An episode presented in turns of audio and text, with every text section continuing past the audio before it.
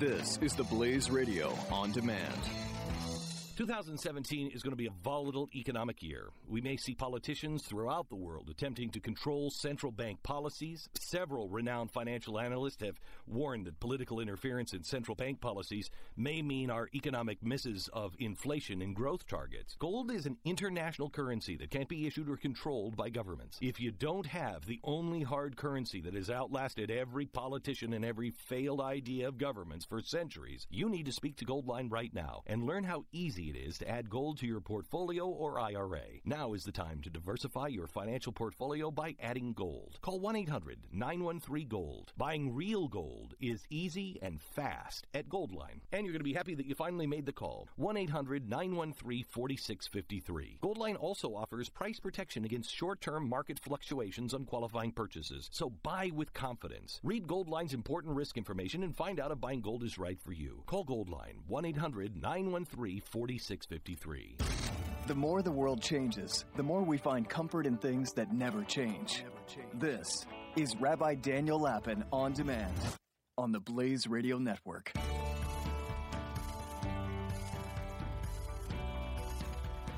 Welcome, everybody, and welcome to the Rabbi Daniel Lapin Show, where I, your rabbi, reveal how the world really works. That's right. So let me welcome you all, every one of you happy warriors, you eager devotees of the Rabbi Daniel Lapin Show, spiritually grounded in everything that is life affirming, devoted to your faith, your families, your finances, and your friends, your country, knowing that you can triumph over those who, whether intentionally or unknowingly, are busy with their misdeeds promoting a dark abyss of satanic secular socialism, along with all the many social pathologies and evil results that it generates.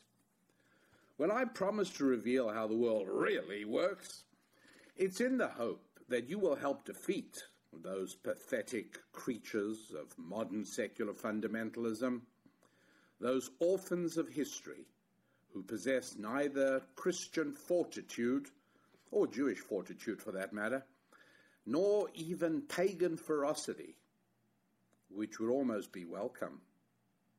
Those hideous hermaphrodites running our media, education, and government bureaucracies, who possess neither the strength of real men nor the intuitive wisdom of women, but oh, what damage they do manage to inflict.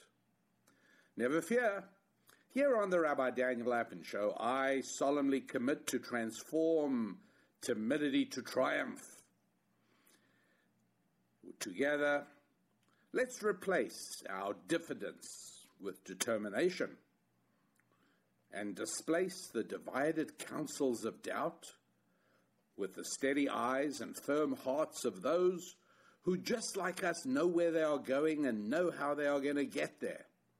We strive for success first with our families, then our finances and our friends, after which we will be ready to take on the formidable task of saving our frighteningly fragile civilization from those who would force us to surrender our freedoms and our souls to the whims and dictates of those who consider themselves to be our superiors, our elites, our betters, our bosses, and our rulers. But before we change the world, we have to change ourselves. Before we make the world a better place, we have to make our homes and businesses better places. And then our efforts and our dreams become leveraged, and together we can achieve so much more. The two sure ways of building a bridge over the dark abyss of mortality is by building a family and by building your finances. Today, in this show, I am going to give you a gift. I am going to impart a tried, tested, and true technique from ancient Jewish wisdom. One, that if you start practicing it now, you will, no, not might, not perhaps, not possibly, but you will see a change in both your family and your finances. But before that, I have to tell you that uh, for those of you who are regular followers, either through our weekly emailings like Thought Tools or Ask the Rabbi or Susan's Musings, those of you who listen to the podcast, those of you who watch the TV show maybe every day, uh, you probably know that uh, now, even now, as I tape these words for your edification, entertainment, education, and general overall delight, I am actually just a very short distance from Niagara Falls. And I saw Niagara Falls the other night for the very first time, 48 hours ago. I saw it for the very first time. I've got to tell you that um, it may be chic to pretend to be blase and indifferent. It may be fashionable to affect a nonchalance, but I was blown away, totally blown away. Uh, you know, I'm, I'm generally a creature of the West Coast. I, I'm, I'm comfortable on the West Coast um, everywhere between San Diego and British Columbia. Uh, Alaska, a little less so, not so much. But, um, but uh, as a result of that, I've not really, you know, when, when I'm on the East Coast, it's usually been for, for business, for a speech, for an appearance, and uh, I've, I've usually not uh, taken the time to do any, any additional touring. But on this occasion, um, in as much as uh, I was going to be a scholar in residence, a speaker for a uh, Passover Freedom Conference uh, in the Niagara Falls area, uh, Susan and I thought, you know what, we really have to uh, take the opportunity. Just let's take an extra day or so to do a little bit of, of seeing. Well, uh, some of you know already that I am undergoing, I'm, I'm experiencing, I have been experiencing the last month or two, a bit of an infatuation with the Erie Canal. Right? It's, um, it's so much more than I ever realized. Its impact on American history, uh, it's, it's a, as a monument of human achievement, all, so much more than I anticipated and so much more than I understood.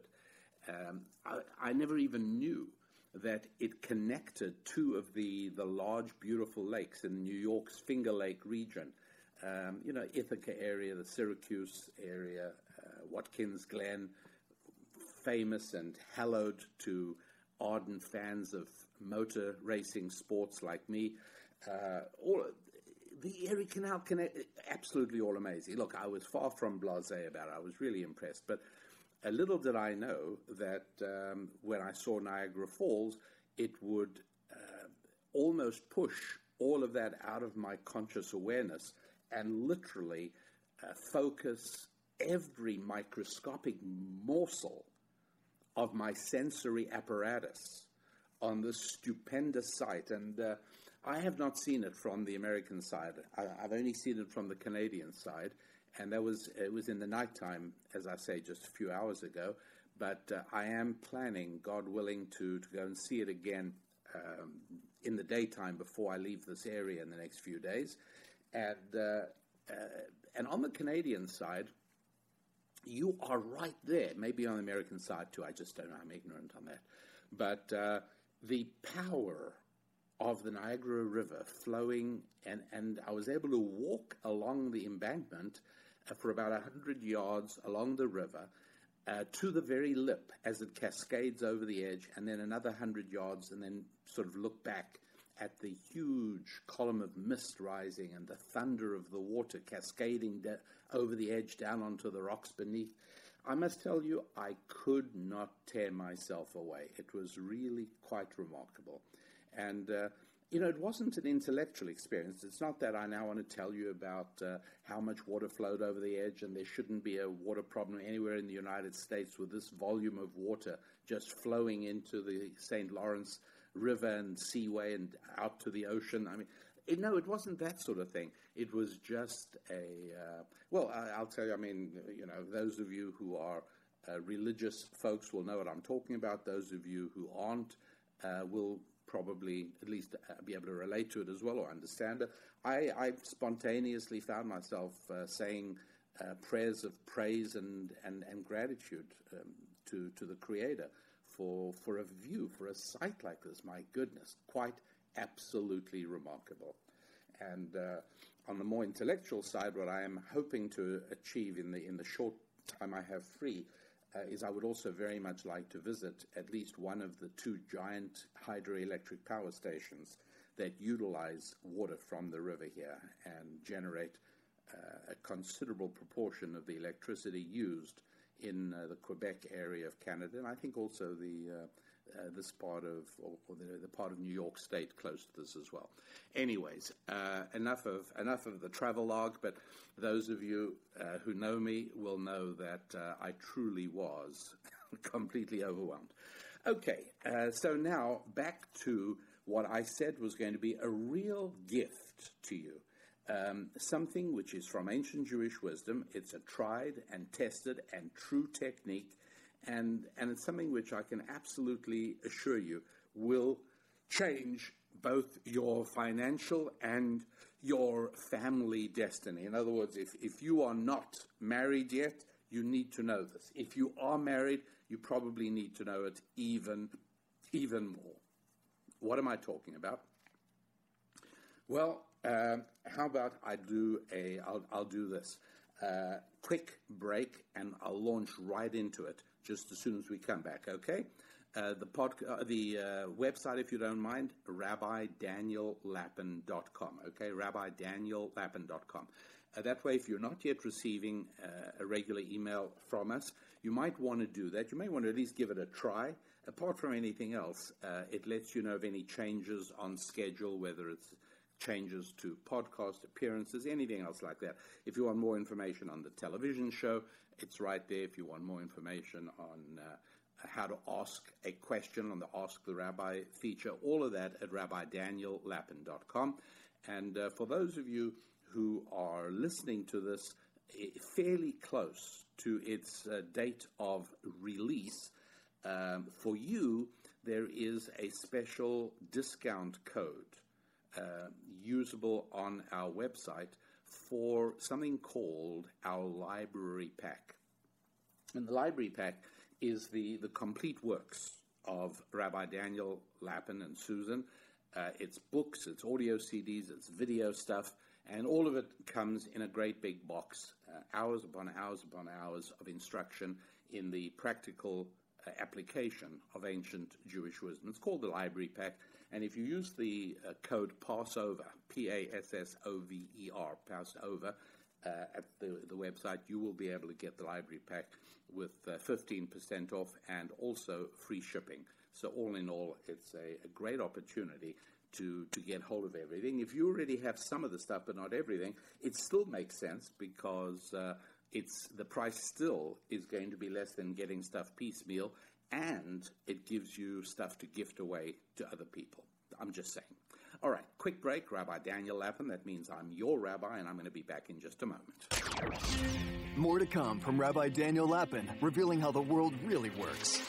On demand on the Blaze Radio Network. If you're in the market for a new mattress, Casper.com slash rabbi should be the next website you visit. Casper created an obsessively engineered mattress at a shockingly fair price. It's one perfect mattress, and it's sold directly to you, eliminating the need to endure one of those commission salesman mattress stores with inflated prices. Casper is shipped for free right to your door, astonishingly delivered in a sleek, how did it fit in there box. You just let it unfold, and there you have it, one of the most supportive sleep surfaces ever designed. Hassle free. Casper is made in America. And Time magazine named it one of the best inventions of 2015. Breathable latex and memory foams are combined for just the right sink and just the right bounce.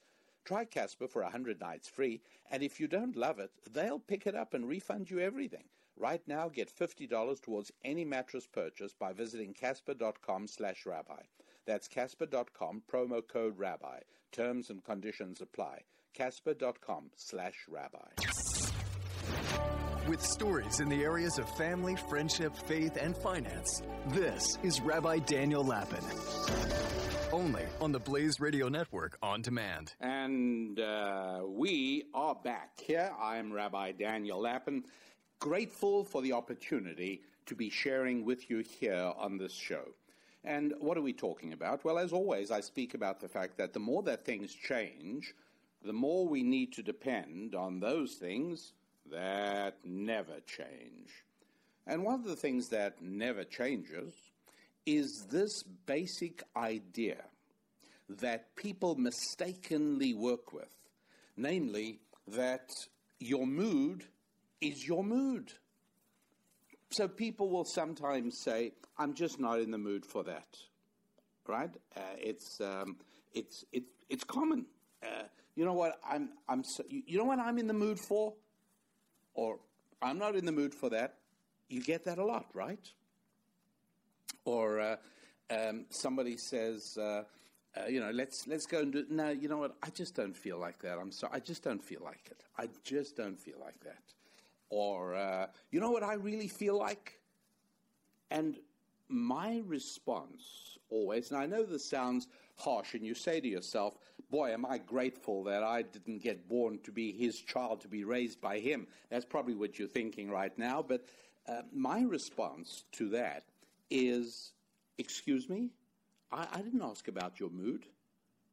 Or, uh, you know, I, I understand that how you feel is of supreme importance to you, but it really isn't important to any of the rest of us. Wow, really?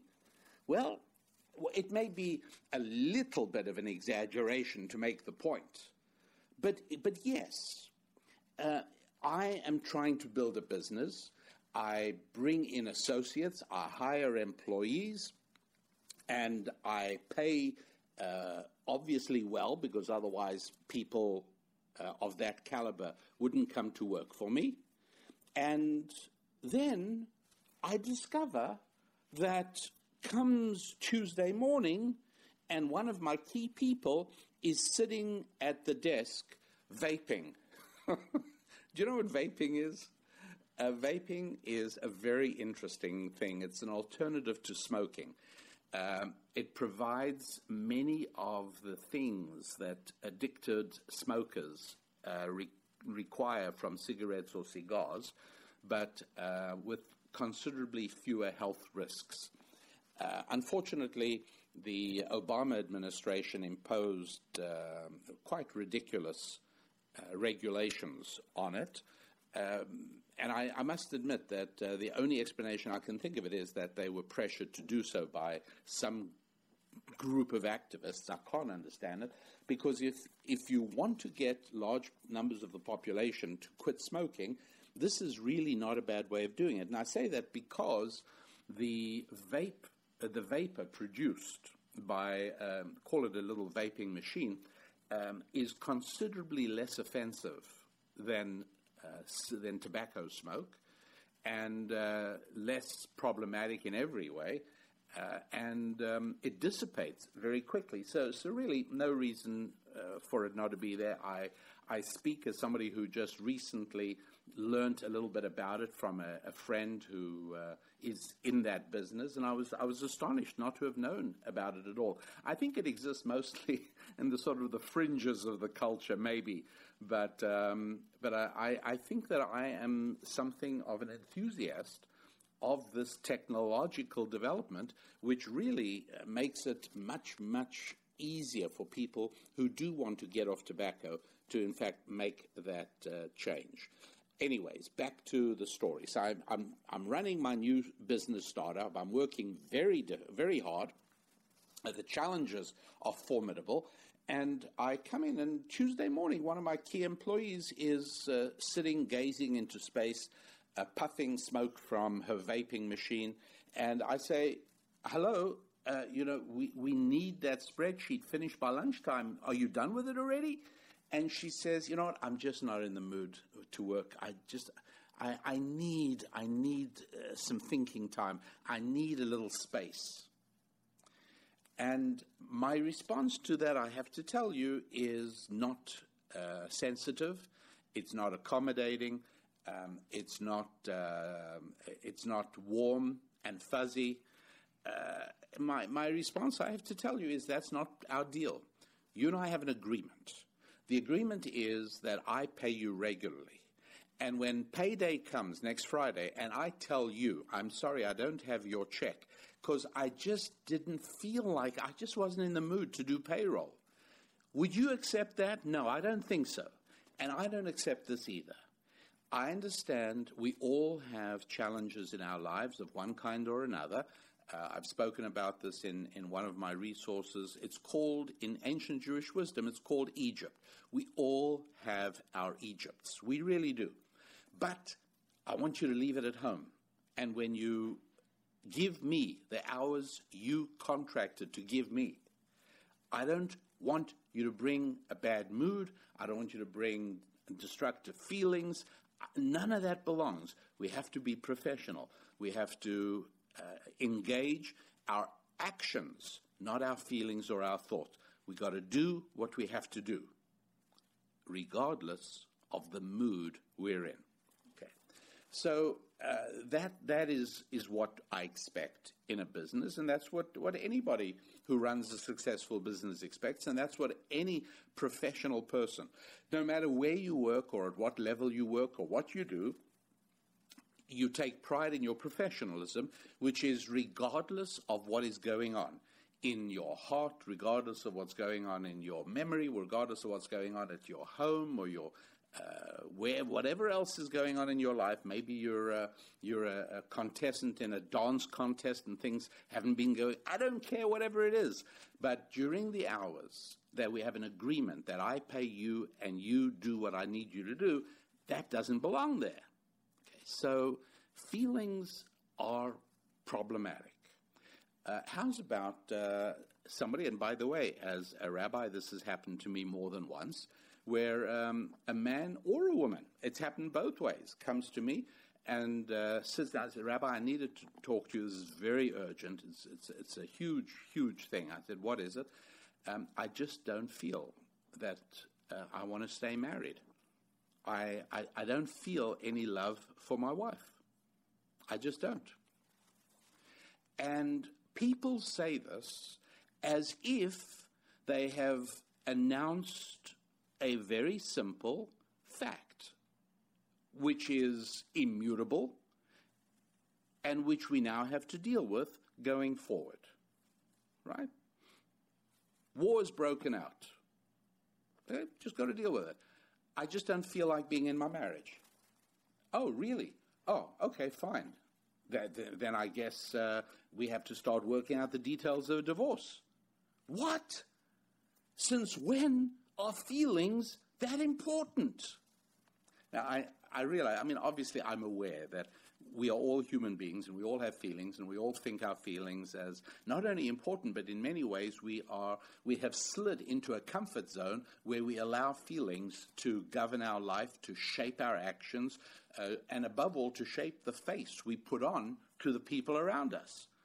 Uh, we're, we're, we're very accustomed to doing this.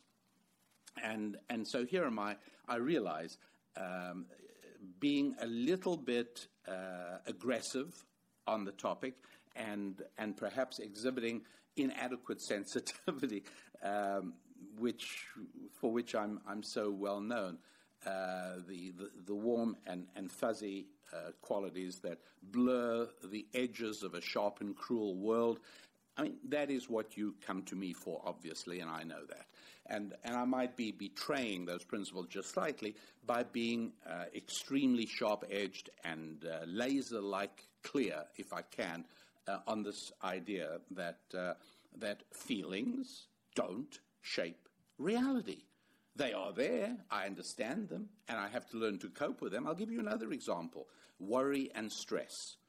Right? I, I wrote a very important thought tool on that if, uh, and I strongly recommend it, by the way, if, if you are somebody who finds that you're very susceptible to worry and stress, uh, then please go to rabbidaniellapin.com and uh, go to that website and uh, look up on the tab uh, teachings or thought tool. What you want is the thought tool, and you want a, a recent thought tool. In fact, as I am taping this show, it would be the most recent thought tool.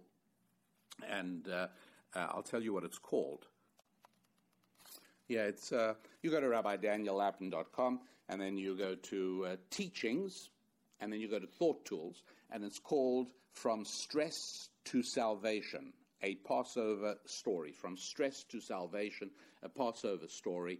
And uh, it's, it's, it's all part of the same discussion, right? The idea that stress and worry is a feeling. And uh, there are many of us that, that tend, you, you heard somebody say, I'm just a worry. I'm just a real worry. Well, stop it. It's bad for you. It's bad for your health. It's bad for your finances. It's bad for the people around. It's no good, right? If there is a problem, you've got to do your best. You've got to try and solve it. But having done everything you can do, at that point, worrying doesn't make it better. So learning to control our feelings extends across the entire spectrum of human existence, whether it's the worry and the stress end, or sometimes it's uh, uncontrollable exuberance where, uh, where one uh, falls in love and is ready to make all kinds of decisions, which may not all be productive and positive, on this irrepressible, bubbling feeling of enthusiasm. You know, people call it feeling in love. All right, well, careful, careful because not fe- feelings are not always intended to shape and sculpt your reality. Feelings actually have to be controlled. Really? I don't feel in love with my husband anymore. I don't feel anything for him. I actually feel something for somebody I just met at work, right? A, a person, a supervisor that I report to. I feel something for him. All right, fine. You don't feel this, you do feel that. None of that is relevant. We have to talk about the action you are going to take or not take, which is the right action and the action that is going to produce the best outcome. Right? We don't always simply salve our feelings by going with the flow of the feeling. No, we don't do that. So, what do we do? And how do we do it? Let me explain coming right back. But first of all, the website, rabbidaniellapin.com, rabbidaniellapin.com. Uh, please make sure you are on the mailing list, that you receive the, the thought tools. Uh, if you didn't receive this one on stress recently called uh, From Stress to Salvation, a Passover story, you can read it on the website, but it's honestly, I think you'll be missing stuff. It's really quick and easy to hit delete, right? If, if a thought tool comes and you say to yourself, yeah, not useful to me, then next week's probably will be. Uh, but this one, just delete, get rid of. Better than not having access to it all. And, and here's the thing about thought tools. Uh, people have often asked me, how long does it take me to prepare speeches? And I'm sure you know the answer. Uh, the answer is not original to me, it's original to Winston Churchill but uh, I've experienced it myself in my own profession, and other speakers have experienced exactly the same thing, and it's absolutely true. And uh, it's something I'm experiencing this week because I'm on duty. I'm doing a lot of teaching and a lot of uh, uh speeches, and uh, you you give me a speech, an hour speech, and it doesn't take me that long to prepare. Right? It might take me uh, two hours to prepare but how about if I've got to give a 10 minute speech? It takes me much longer. It does. Uh, similarly with writing. I'm, not, I'm never going to say writing a book is easy. Heaven knows I, I struggle. Um, it, it's not easy for me, and there are very few gifted people, uh, some of whom I know, for whom it is easy to write a book. But uh, writing a book for most human beings is not easy. But uh, it is easier than writing a, uh, a, you know, a typical book might have, say, 60, 70,000 words in it, uh, typically. Um, some books, 100 and 120,000 words, somewhere up there. But um, write an article of no more than 1,000 words, and you sweat. Obviously, it doesn't take as long as writing 100,000 words. It's 1% of the length. But it's much harder than it is to write a thousand word chapter of a hundred thousand word book, if you see what I'm saying. Anyway, I tell you all of that because I want you to know that uh, we put in a great deal of work to make sure that the concept and the principle and the usable application idea of a thought tool is quick and easy to read and absorb because I cherish your time almost as much as I cherish my own. And, uh, and so rather than writing a two and a half thousand word piece, which would be easier for me and use more of your time, we work quite hard on making sure that it doesn't go beyond a thousand words. We try and keep thought tools 700 to a thousand words. It's not easy, but when you read them, I think you will see that they are concentrated, high octane juice. That's, uh, th- that is the concept. Anyway, it's at rabbidaniellapin.com. Use, if you're listening to this close to the time of its uh, publication, this show, uh, the, the uh, uh, coupon code of Passover, P A S S O V E R, Uh, will still be active and give you a 15% uh, discount off the price of a library pack at the store on rabbidaniellapin.com. That's me, your rabbi, back with you happily in just a moment. Ancient solutions to modern problems. This is Rabbi Daniel Lapin on demand on the Blaze Radio Network. Don't miss the Chris Salcedo Show. Can you believe this president? He looked the other way when the Russians invaded U.S. ally Ukraine and stole their land. He brokered a deal that guaranteed that Russia's ally Iran will become a nuclear power. And this president even mocked the idea that Russia was our geopolitical foe. Wait a minute, that's not Trump. That was Obama. I wonder why the so-called press isn't reminding us of these things. The Chris Salcedo Show, weekdays at 3 p.m. Eastern on the Blaze Radio Network.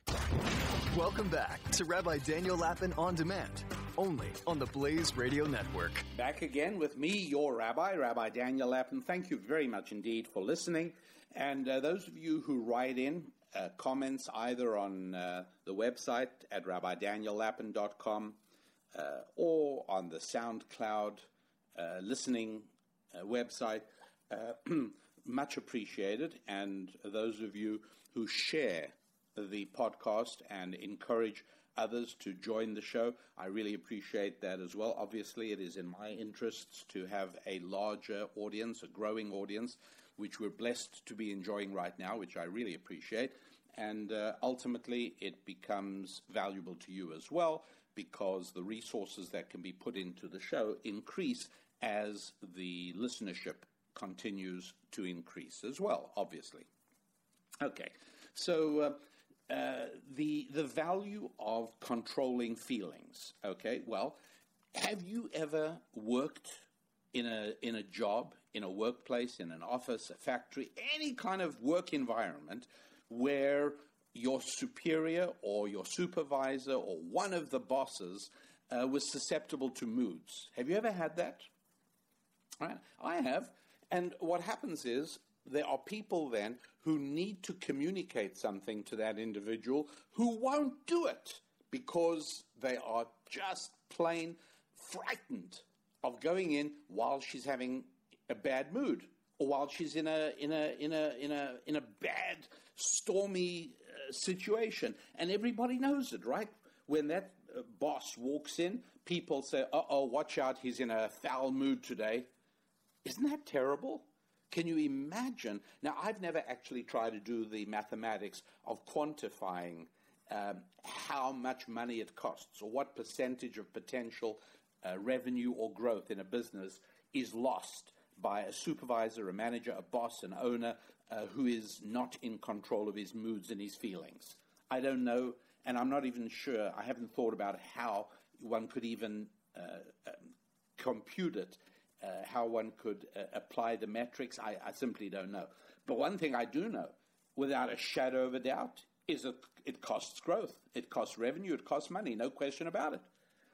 And if you are the owner of a business and one of your supervisors, one of the people, one of your managers, one of your directors is somebody who is susceptible to moods and feelings and and you know every few days or every few weeks in the office he's in a stormy foul mood get rid of that person. He's costing you money. It's not good. It isn't. Right? Because at its very most basic, as I said, at its most basic, uh, information isn't flowing up the chain. And the most valid and important information in a business comes from people on the front lines.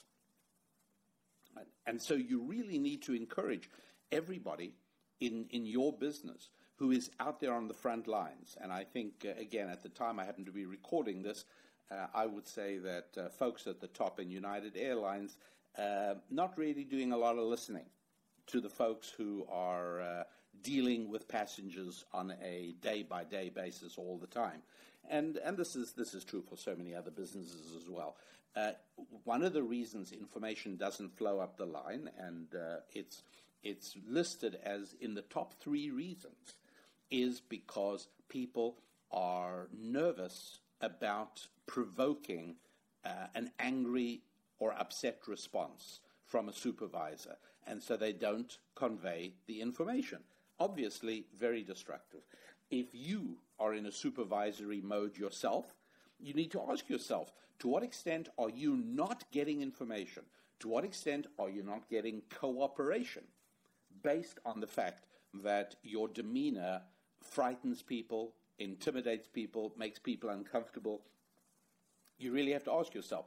Now, again, I will recognize that there are certainly times in management uh, where you need to radiate displeasure, but that must be done on a calculated basis, not as the result of out of control feelings. Right? Our feelings must not flow like the Niagara River over the falls. Right? That's immutable. That's happening. Nothing's going to stop that. But our feelings, very often, should be reined in, regulated, controlled, often completely uh, diverted as well, because these things are destructive. Okay. Um, marriage. Yes. Do you know what a gift you give to your spouse by radiating an upbeat, cheerful, happy disposition? Right. It's impossible all the time, right? But I have seen marriages, as I'm sure you have. I hope it isn't yours certainly not mine, but I've seen marriages where the general default condition of one of the spouses is a, a face that that just looks like it could spot well steel. It's so unhappy and miserable, angry. And you realize that for that person, the, their, their spouse is like walking on eggshells. They're, they're living an unpleasant life for fear of setting off their spouse. Right? You got to make sure you're not that person. Because one of the fabulous gifts you bring to your marriage is radiating happiness and optimism the bulk of the time. But what about times where you're just not feeling that? Well, as I said, if you knew how to control your feelings, wouldn't you want to? It's enormously important. Let alone not even paying attention for the moment to the incredible destruction that can come when we surrender to our feelings. Not even talking about that. I'm just talking about how important it is to not allow our feelings to constantly dictate what goes on around us, and that the people we live with should not be subject to the pollution of our feelings. And that's really what it is, right? Uh, people worry about pollution. Well, let's worry about this kind of pollution where other people have to be terrified that your feelings that are unpredictable come popping out. You see, in a business environment, and for that matter, in a family environment as well, uh, there are rules, there are regulations, there are rituals. It's one of the values of ritual, uh, where you can anticipate the, the kind of response you get. Now, in a, living with a father with a temper, you know, sometimes uh, alcohol plays a terrible, terrible role in this as well. Uh, and many people talk about having grown up with a father who, who had an out of control temper. You know, imagine what it was like for your mother to live with that. Certainly, it was horrible for you as a child to grow up with that. A temper is just a manifestation of not being able to control feelings. I feel angry, therefore it's necessary to let it out. And have you heard people saying, as if this is some kind of pus beneath the surface that'll um, imperil your entire being if it doesn't find release. It's as if somehow people believe that their entire bodies will explode into a thousand smithereens if they don't let out those feelings of anger. It's nonsense, complete rubbish. Because once you've learned to suppress the feelings of anger, it becomes much easier to do the next time and the time after that until you reach a point where you are not somebody who is susceptible to anger. Right? You may, you may feel uh, bothered and upset by something, and your response is you don't work it with your stomach and get ulcers, you work it with your brain and you solve the problem. And that's true for stress and worry, and it's true for anger as well. Anger is just another feeling, and it's part of ancient Jewish wisdom's principle that feelings are not immutable. Feelings do not rule, okay? Feelings don't rock. Feelings do not have control. Feelings are there to be controlled by us. Okay, and uh, so now uh, to the actual crux of it all. How, how do we do it? How do we control feelings? Well, here is the, the principle, first of all, from ancient Jewish wisdom. Um, it is much easier to do something when you know it's possible. I've spoken of this before, right? In uh, May 1953, uh, a man called Edmund Hillary and Sherpa Tenzing Norgay, these two men ascended Mount Everest for the first time. Never been done before. What's more, doctors at the time said it could not be done, which is why it is that nobody else did it. But this New Zealand bee farmer and his Sherpa friend and guide accepted that they could do it. They just refused to accept the notion that they couldn't, so they went ahead and did it. How many people have done it since then? A lot of people. More than a thousand people have gone up Mount Everest since then. Right? They, they, there's even littering on the mountain now. There's candy wrapper bars. It's a lot of people. So why couldn't anyone do it before May 1953? You think the air was different? You think the food was different? No, they didn't believe it could be done. As soon as you know something can be done, that changes everything. And now you too know, realize, hey, I could do this as well. So before I even attempt the challenging and daunting task of trying to control my feelings, I need to know it can be done. Because maybe it's just impossible. Maybe feelings are so powerful in us human beings. They're uncontrollable. They control us. And uh, any attempt to control them will result in me flying apart, exploding. Don't even try control your feelings. It's that dangerous. Maybe that's the situation. And if it is, then, no. I need to know that controlling feelings is feasible for human beings. And once I know that, then I go ahead and do it because I know it can be done. How do I know it can be done? Well, very simple. Ancient Jewish wisdom says that uh, the 10th commandment says you mustn't covet, you mustn't desire, you mustn't want stuff that belongs to other people. Now, wait a moment, right? We've already covered in the 8th commandment, don't steal. So, dear Lord, isn't it enough that you regulate us not to taking that we mustn't take stuff that belongs to other people? Okay, fine. I won't take stuff that belongs to other people. Isn't that good enough? No. I don't even want you wanting stuff of other people. What? I can't help what I think. My thoughts happen. I can't help my feelings. I yeah, I feel I do want that thing the other person has. Don't even want it. Hey, what do you want me to do? I can't control how I feel. Yes, you can. That's the message of the 10th commandment. God expects us not only to control our actions, that's simple, that's straightforward. We covered that in earlier ones. But when we get to number 10, the peak of human attainment is to control our feelings as well, to regulate our thoughts. Really important. Really, really important. Makes us happier on every level, and it certainly makes those around us happier.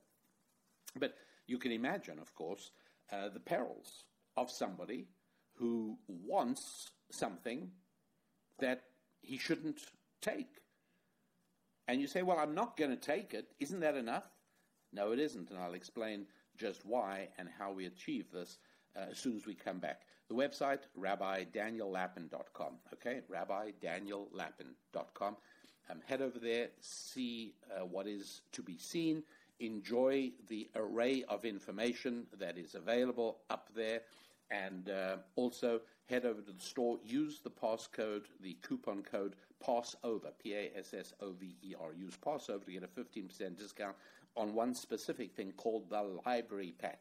Uh, shame not to take advantage of that. You also get free shipping and all of that at rabbidaniellapin.com. Catch up on uh, a recent Thought Tools on how to deal with stress. The Thought Tools is called From Stress to Salvation, a Passover story. Listen to me, Passover. That's not how I normally speak. Passover just shows how easily influenced we are by those around us. All of us got to be very careful not to be influenced by people around us, unless they're very, very good people, uh, which you know, in most of our daily lives probably isn't always the case. So, uh, RabbiDanielLapin.com. I am your rabbi, the aforementioned, and back with you in just a moment. Spilling ancient solutions for modern problems in the areas of family, faith, friendship, and finance. This is Rabbi Daniel Lapin on demand on the Blaze Radio Network. The progressive movement is full of lies. Why do Americans keep falling for the deception? In his new book, Liars, Glenn Beck reveals the simple answer fear. At our most basic level, we're all afraid of something, and progressives exploit this by offering us solutions to our fears. Solutions based on lies and an unrelenting hunger for power and control. Understanding the roots of these lies is key to helping us stop the disease of progressivism. Liars by Glenn Beck. On sale now at glennbeck.com slash liars. Rabbi Daniel Lapin returns with more of how the world really works on the Blaze Radio Network on demand. Okay, we're back, to the Rabbi Daniel Lapin Show, and how to control our feelings. Now that we know it can actually be done, we can go ahead and do it. Okay, here is the, the formula. Uh, if you like, this is the theorem that lays it out. If you don't like the way you feel about something or someone, start acting the way you would act if you already felt the way you wished you felt about that situation, person, or thing. Got it? uh, maybe you can uh, put your playback on slow so you can review that. And don't worry about it, I'll say it again. If you don't like the way you feel about someone or something, then simply start acting the way you would act if you already felt the way you wished you felt about that, that something or someone or situation, and that's the way it works. Okay, let's, let's go through this a little bit more specifically. There is somebody at work who is driving you absolutely bonkers, right? This person is so awful and so irritating and so horrible in every possible way uh, that he or she is making your life at work an absolute misery. Okay, what could you do? Well, you could try and get them fired. Very problematic, right? That's th- th- those office politics. You know, sometimes you have to play them to protect yourself, but to launch a political offensive in the hope of getting rid of somebody else, bad use of time, in my view. Very rarely is that a good approach to take. Very unusual. Most times it can backfire and uh, it, it, it's a no good situation. Okay, fine. Well, in that case, you could quit. You could quit and go work somewhere else. Here's the problem, my friends, and that is that the jerk follows you wherever you go. Of course, not exactly the same jerk, not the same idiot, not the same destructive individual, but it's another one. And so you quit and you move somewhere else, and you discover that uh, there's somebody like that in many, many, many workplaces. somebody like that. So you say, you know, why on earth does management keep that person in? Very often they aren't aware of the destruction. Other times they may be aware of it, but from their point of view, he brings so much else to the table, and this is the usual answer. He brings so much else to the table that they think to themselves, you know what, uh, so he inflicts pain and misery on, on all those around him. Tough luck. Uh, bottom line is, we need him. He, he's too important to the company, and that's the usual pattern. So you are stuck. You know, you either quit and discover the same thing repeats in your new position, or you stay there and you suffer because this person just gets on your nerves. And then you listen to the Rabbi Daniel Lapin show on this fine day, and you say to yourself, wait a moment. I know I cannot stop that person being a jerk and an idiot. And I know I cannot get rid of him. And I know that if I quit and go somewhere else, he'll just follow me or somebody just like him. So if I can't do any of those things, wouldn't it be just as good if I could stop him getting under my skin? Wouldn't it be just fine if I stopped him disturbing me and stopped him from worrying me? If I could stop my toxic reaction to his destructiveness, I'm as good as I'd be if I got rid of him. In, in a way, I am getting rid of him, or at least I'm getting rid of the effect he has on me. See, what we're talking about is controlling your feelings, right? That's exactly what we're talking about. So now, if we can make your feelings and bring them under your control entirely, so as that the old feelings of frustration, annoyance, irritation, anger, fury that he used to generate, now you're able to simply evaporate and extinguish, hey, we're good. And notice now in the formula that I uh, said a little earlier, I didn't say, so just stop feeling these feelings because you can't do that. Feelings are very powerful, they're very strong. We know that. All of us know that. It actually takes an action to extinguish a feeling or to change a feeling or to modify it. Okay, what is that? Okay, remember what I just said? If you don't like the way you feel about something or someone, start acting the way you would act if you already felt the way you wished you felt. Okay, fine, I think I got that. And so um, I wish that I felt warmly and positively towards this individual because if I did, he would no longer get under my skin, he'd no longer bother me, and everything would be fine. Okay, fine. So if he no longer bothered me, then that's because he's a nice person and I like him. Right? That's, that's why he no longer bothers me. That's the only way he'd stop bothering me. He's no longer that same destructive, abrasive, uh, irritating individual. He's now a nice guy or a nice girl. And what would you do then? Remember what I said? If you don't like the way you feel about something or someone, start acting the way you would act if you already felt the way you wish you. Okay, fine. So I wish I felt that this person was a really nice person. But if I did feel that, what might I do? What, how might I act? Well, I, you know, I might actually go out of my way to say good morning and how you doing. All right, fine, do those things. Here is another thought. Because of the power of feelings and how long uh, this particular feeling has been gnawing away at your subconscious, uh, it may require something a little bit stronger than a good morning, how you doing. Now, this one is really going to bug you because I'm sure that as I've been talking, you've had in mind somebody that uh, this, this, whole thing applies to. And so, uh, what I'm talking about is is going to uh, to be in itself a somewhat disturbing thing. But uh, I'm going to say it anyway. Get the person a gift. Um, walk in to work tomorrow and hand that person a um, I don't know, whatever it is, a, uh, uh, a set of earphones or a, uh, a pen or nothing terribly, it doesn't have to be anything expensive or anything, but something that clearly shows a thought, something that lets you say, by the way, uh, I've noticed that uh, you, have been using, you know, one of these horrible, cheap old uh, Uh, pens that you just use once and throw away. I thought you might like a pen. I use this pen. I, I find it to be a real pleasure to write with. And then you smile and walk back to your office or your place of work or your machine tool or whatever you're doing. And you leave, don't even look back. And the person's going to be baffled because he's under no illusions. He knows how you feel about him on some level. I can assure you, he definitely does. None of us are such good actors that we manage to conceal that.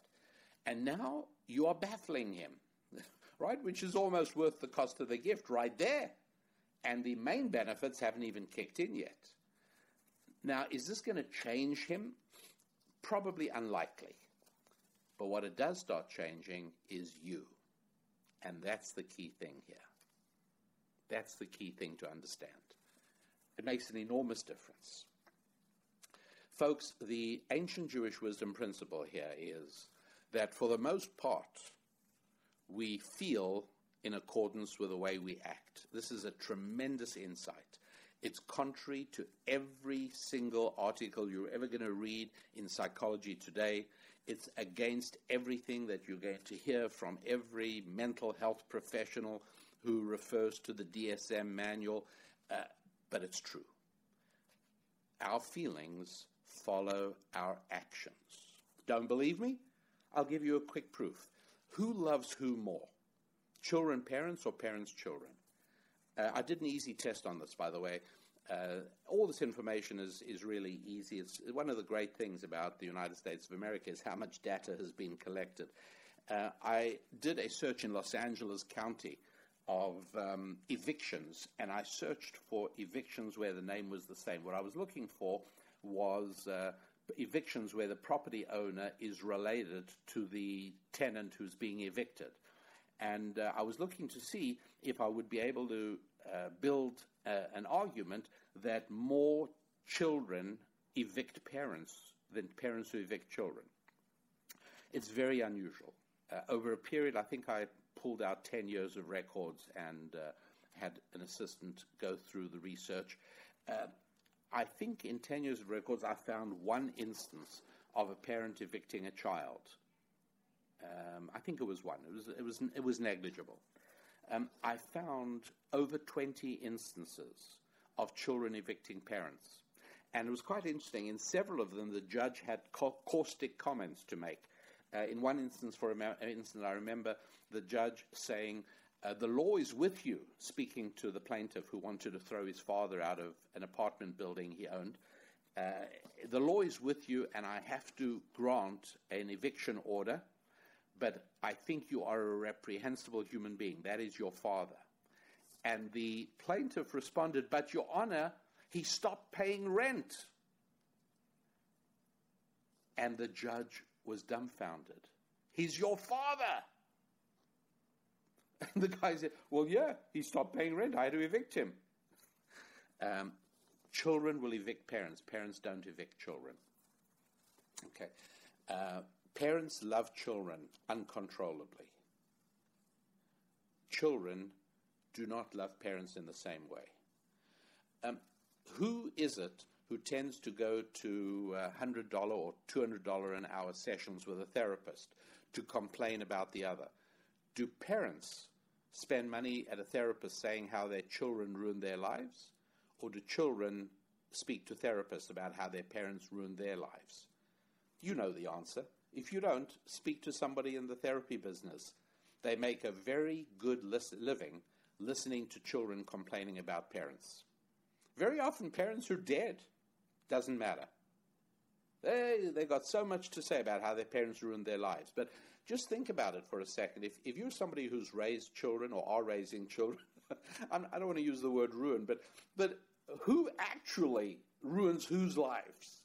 I mean, children come along, and all of a sudden, you know, the, the things you could do without thinking are now no longer on the docket. you can't do them. Uh, and so, if anybody should be talking to therapists about how, oh, my children came along, and all of a sudden, you know, my wife and I used to have three date nights a week, and we'd go out to restaurants, and oh, and children came along, and bang, all of that was gone. Uh, no, it hardly ever happens. Therapists don't have many parents coming to complain about children, you know, except situations where kids have problems, God forbid, bad things. But ordinarily, it's children complaining about parents. Why is that? I'll tell you why. It's because parents have done far more for children than children have done for parents. Parents are the ones who sat up with kids who had fevers. Parents are the ones who took the kid to the doctor when they when something happened. Parents are the ones who drove the kids and paid for the ballet lessons and the speech therapy lessons or whatever else they were doing. Parents are the ones who took care of children. That creates overflowing, boundless love. When you do something for other people, you develop love for them. Okay, do you get the idea? See where we're going on this? Should be pretty clear now. Act, act towards other people the way you would act to them if you really, really like them. And you'll find your feelings start to change. Apart from anything else that baffles them, which is always a good feeling when you know you're baffling somebody who's given you three years of aggravation. But uh, I've given you here the simplest, most beautiful, most elegant, most effective technique for dramatically changing your love life, your domestic life, your family life, your business life, your financial life. Just think about it. You know, people in the sales profession, one of the most common reasons for failure is they radiate their feelings. Listen, your customer, your prospect, doesn't need somebody else dumping on him. He doesn't need somebody else whose face just shows that I better walk on eggshells or you're going to explode or you're going to burst into tears. Just as bad, by the way. I'm not going to talk here about uh, women in management because many women have already learnt this lesson. We don't want your feelings. We certainly don't want the idea that you're going to burst into tears. This is very tough on women. I accept it. I understand the problems. I understand women are more emotional than men for the most part, and God bless them for it. We, we live on that and we, we are nurtured from that. But uh, in business, at work, it is a problem. There is no question about it. Your feelings need to be kept off your face uh, and away from your actions. And being able to do that is going to dramatically improve your performance in the financial arena of your life, your career, your profession, and it's going to dramatically change your human interactions with families and uh, friends. A very, very important thing. You got it, right? If you don't like the way you feel about something or someone, start behaving, start acting, start doing the things you would do if you already felt about that thing or person the way you wished you felt about that thing or person. Do it. You can't go wrong. By the way, what I'm saying isn't easy, but it can be done. That's the point. Uh, we've shown you it can be done, so that means you could do it. Not easy, but you could do it. And if you can do it, it's truly life transformational. That's as far as we go today. So I am your rabbi, Rabbi Daniel Lapin. Please visit my website. Uh, let's do each other a favor at rabbidaniellapin.com. And uh, you can read about my work with the American Alliance of Jews and Christians if, uh, if that interests you. And uh, go ahead, be part of the Rabbi Daniel Lapin family in terms of us being in touch through that website. That's its primary purpose, and uh, I appreciate it. I also appreciate you telling people about this podcast and encouraging others to be part of it as well. That helps me to help you, and I appreciate that very much indeed. Have a great week, everybody. I'm off to look at Niagara Falls, and until the, uh, our next opportunity to be together again here on the Rabbi Daniel Lapin Show next week, take care of yourself. I wish you a week of good health and prosperity. God bless. The Blaze on Demand. This is Rabbi Daniel Lapin.